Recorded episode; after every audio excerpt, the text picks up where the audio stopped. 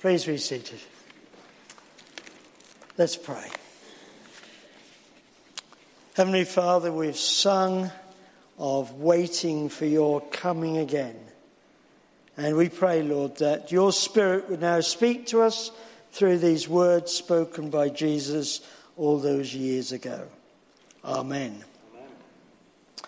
Can I invite you to keep your Bibles open at page 994, Matthew 24. As Richard has said to us this morning, we're in the season of Advent. This is the first Sunday of Advent. And of course, it's been a festival of the Christian church for 2,000 years. And it's one in which that has uh, gained different meanings. By the sixth century, Roman Christians had tied this period of Advent to the coming of Christ. But the coming of Christ they had in mind was uh, not looking back, rather, it was looking forward. So it was not looking back to Bethlehem, to the first coming of Jesus, but they were looking forward to the uh, in expectation of the second coming of Jesus in, in glory and in judgment. And it wasn't, in fact, until the Middle Ages that the Advent season was explicitly linked to the first coming of Jesus at Christmas time. But it is an important time for us, isn't it? Because it presents us as Christian people waiting for the return of Jesus in glory to complete his eternal kingdom here on earth. And it's similar in some ways to the situation that Israel had been in at the end of the Old Testament. If you remember, the Israelites, they'd waited and hoped and prayed for, for the coming of Messiah.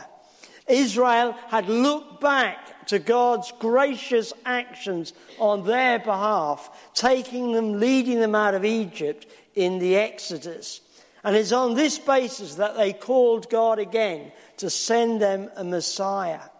And it's similar in a way for us as Christians during Advent. We look back upon uh, Christ's coming in celebrations, but we look forward to his coming again.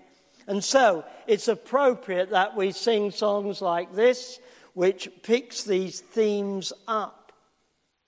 So it's a time of remembrance and it's a time of anticipation. And that, of course, for us, living in our age is not always easy because we get um, in the midst of shopping and celebrations and lights and decoration and joyful carols. But this first Sunday is one in which we can look forward to the future because looking forward is a great thing to do, isn't it? We all do it naturally in our lives. So we look forward to a marriage. We look forward to the birth of that child, that baby. We look forward to the opportunity to study or to pursue a career or perhaps to go on a special holiday. Looking forward is important. But it sometimes gets also uh, attached to looking back as well. But it's important that we look forward as we're in Advent.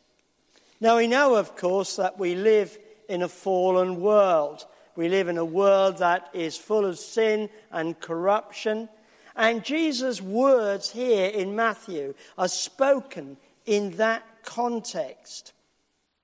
Now, Matthew, 24, uh, Matthew chapter 24, verses 36 to 44, is just a small part of a very much larger passage in chapter 24. And to get this into context, we need to turn back to verse 2 of chapter 24, because this gives us the context of Jesus' teaching. Jesus and the disciples had been in the temple in Jerusalem. And Jesus had stated that this building, representing the very heart of the Jewish faith, will be destroyed in the future, symbolizing the destruction of the Jewish faith and the nation. Now, this must have been a great shock to those people listening to him. And so, later, when they are together, the disciples ask him the questions When will this happen? When will the end of the world come? They believed that he was the Messiah, so when would he come a second time? Well, the Bible, of course, gives us lots of teaching concerning Jesus coming back again someday. There are many ideas, of course, and opinions concerning end of times. But the Bible gives us few details of exactly what will happen. Instead, it advises us to be spiritually prepared for judgment and for the coming of Christ a second time. And so, the next 35 verses after verse 2 is the record of Jesus' reply to these questions. He gives them teaching concerning the evil times ahead. He warns them that yes, he will return, but only God the Father knows when this will happen. And this warning given by Jesus is repeated in Mark 13, Luke 21, and Paul writes of it again in 1 Thessalonians 5. So it's an important message for each one of us as followers of Jesus. So I think this passage, these, uh, these few verses we've got, lead us to think of three questions for us this morning. Three questions. When will Jesus return a second time? Because this is the question that the disciples are asking him. They wanted to know when Jesus would return in strength and put right, right all that was wrong in their world. They wanted to be on the winning side. They wanted to know when this would happen. I expect they thought it would happen soon. Because we, as people, as human beings, find it difficult, don't we, to think of long periods of time ahead. Their ability to look forward would have been limited, quite understandably. We find it difficult also to know when Jesus is going to come again.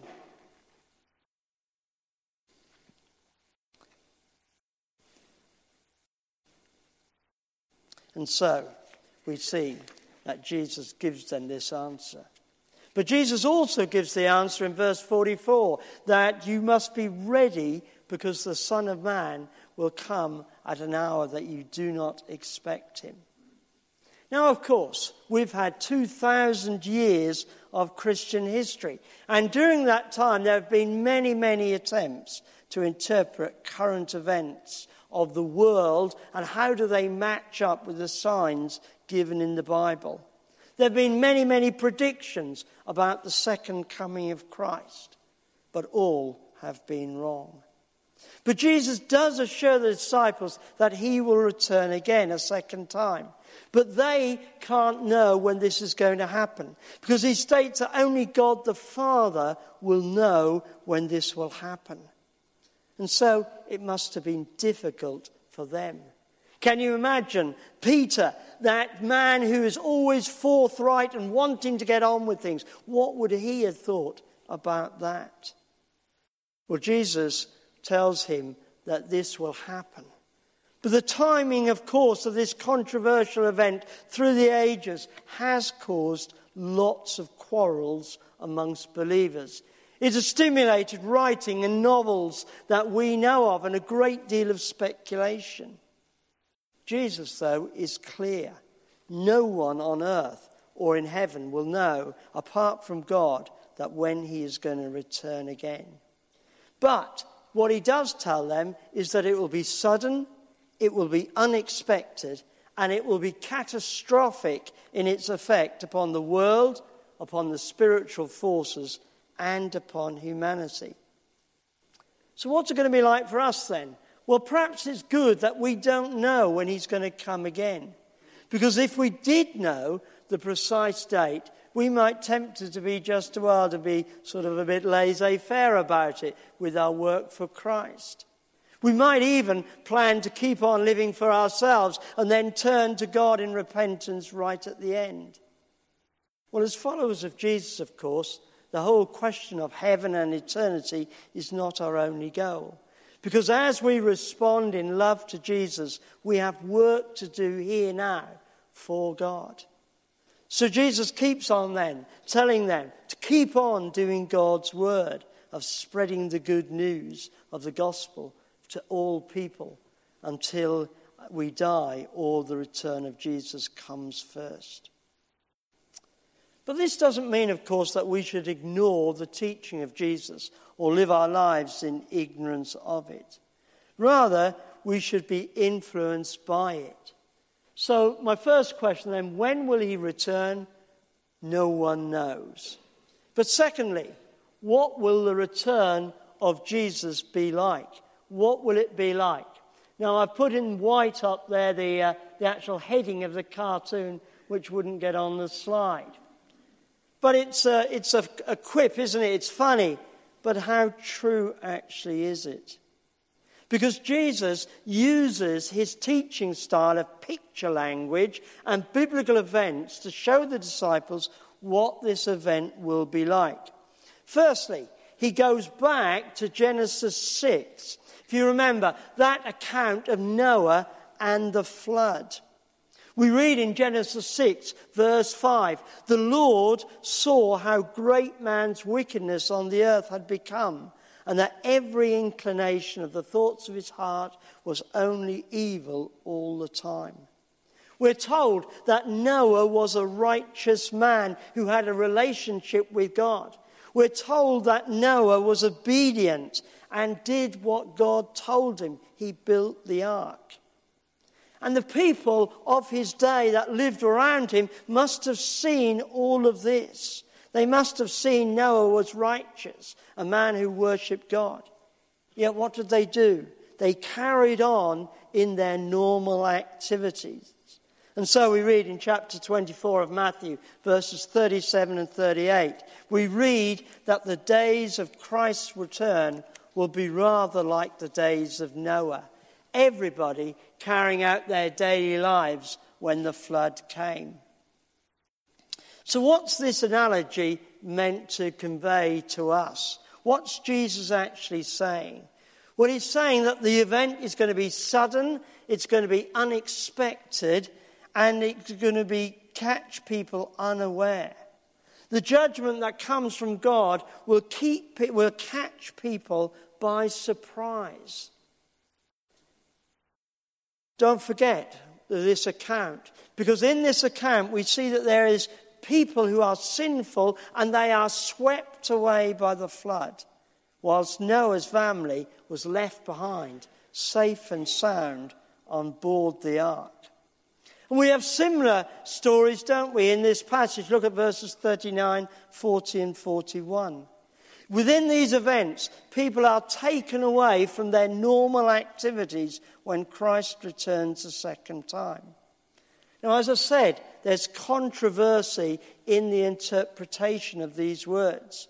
Some commentators see this as people being taken away, being judged by God for their lives, while those righteous people will be left behind. Other commentators see the totally opposite viewpoint those that, will, those that are taken will be with Jesus on his return. One commentator puts it like this This analogy with the story of Noah makes it perfectly clear that Jesus is not suggesting that those taken away are more fortunate than those left behind.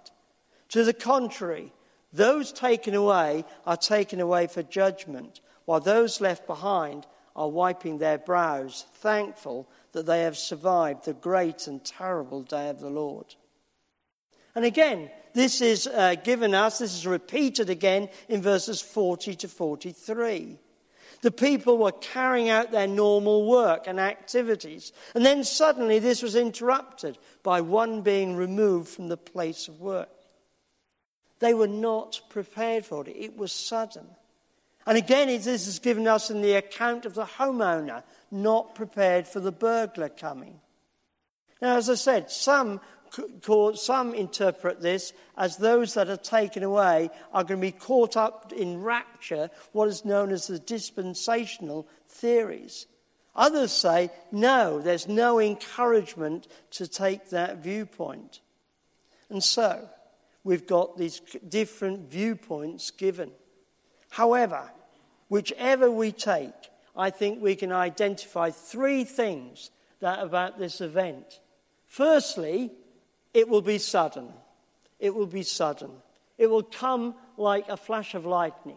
Secondly, it will be unexpected. No one will be expecting that this is going to happen. And thirdly, there will be some form of judgment involved in this. So, this leads us then nicely to our third question. If this is what Jesus is telling us, how then should we live or act? How should we live or act? Well, the advice given to us in these verses, verses 36 to 41, is that the faithful followers of Jesus must stay vigilant and awake, knowing that Christ will return, though not knowing when. Now, can I suggest that we can keep vigilant by waiting patiently, waiting patiently through keeping on with daily life, as, may, as many of Jesus' parables teach us to. We keep on doing the work of Jesus here on earth, planting the seed, caring for the poor and the helpless. We wait patiently because we don't know when Jesus will return. But the lesson is also clear from this passage that we need to be watchful and we need to be prepared for this prepared, we need to be watchful of what's happening in the world about us and within the community of believers.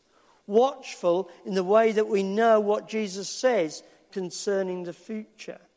We need to be ready for the action of Jesus coming a second time. However, as we wait and as we are prepared for it, we should also wait expect, expectantly that is, the best is yet to come. Jesus refers to this in verse 46. Look what he says. He talks about the servant doing what the master has set him to do, and the evil servant not doing so, and so being judged on his return. Now, surely the danger for each one of us is that we don't wait expectantly. Because it's easy, isn't it, for us to get distracted by the good things of life, the things that give us pleasure, fulfillment, things like jobs, hobbies, families, relationships, and even our work within God's kingdom. But the question remains for us are we living expectantly, expecting that Jesus will return? And if we are, how does this then influence how we should live our lives. Well, fortunately, we have guidance on this, not from me, but from the Bible. The Bible talks about how we should be living as we wait for Jesus' second coming. The Apostle Paul writes of this in uh, his letter, his second letter, chapter 3, verses 8 to 14. He writes concerning the coming of Jesus a second time and the way that the followers should live. He reminds us of God's timing. He says that for God, a day with the Lord is like a thousand years. He is patient so that everyone can come to repentance. And so we should be patient. But also, he speaks in verse 11 that we should be holy and godly. We should live godly lives. In verse 14, he writes that we should be spotless and blameless and at peace with him. We should be spotless and blameless and at peace with him as we look forward to the new heaven and the new earth, the place of righteousness. Now, note the words here spoken and written by Peter. Because these words are doing words, aren't they? They are verbs, they are active words.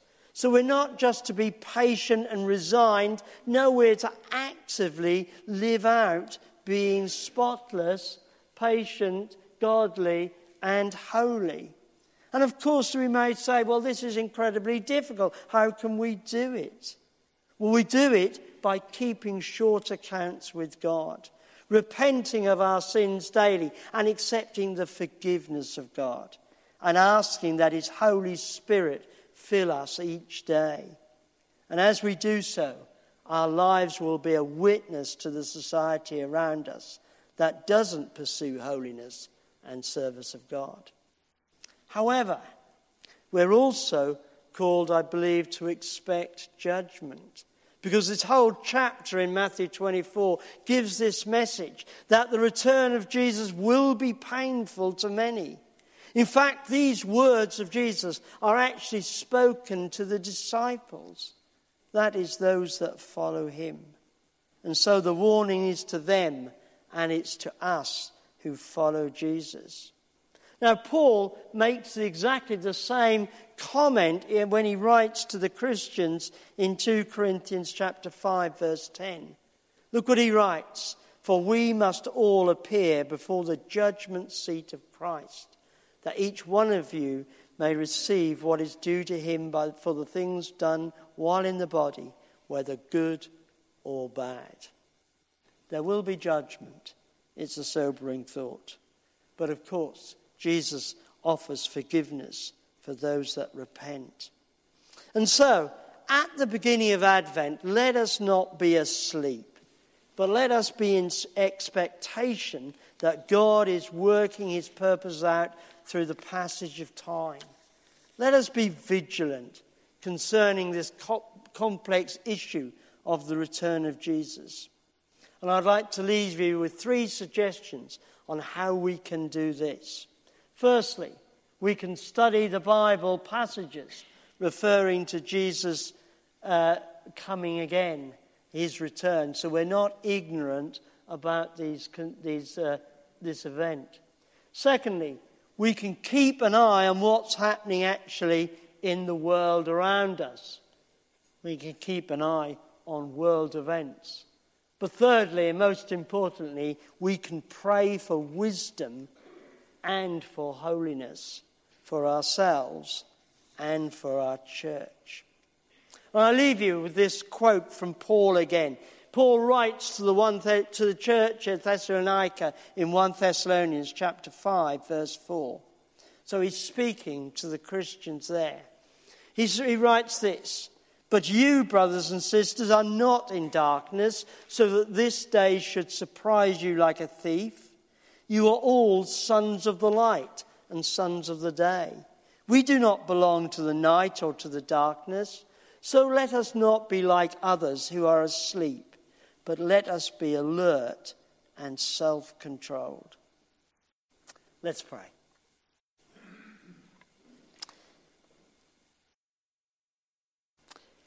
Heavenly Father, we thank you for the season of Advent. We thank you that we can look back at the birth of your Son, Jesus, here on earth, but also that we can look forward to your return a second time. We can be prepared for your coming, and it can give us the wisdom to how we should be living our lives today. And so we pray, Father, that you would bless each one of us, and we pray that your Spirit would fill us anew this morning. Amen.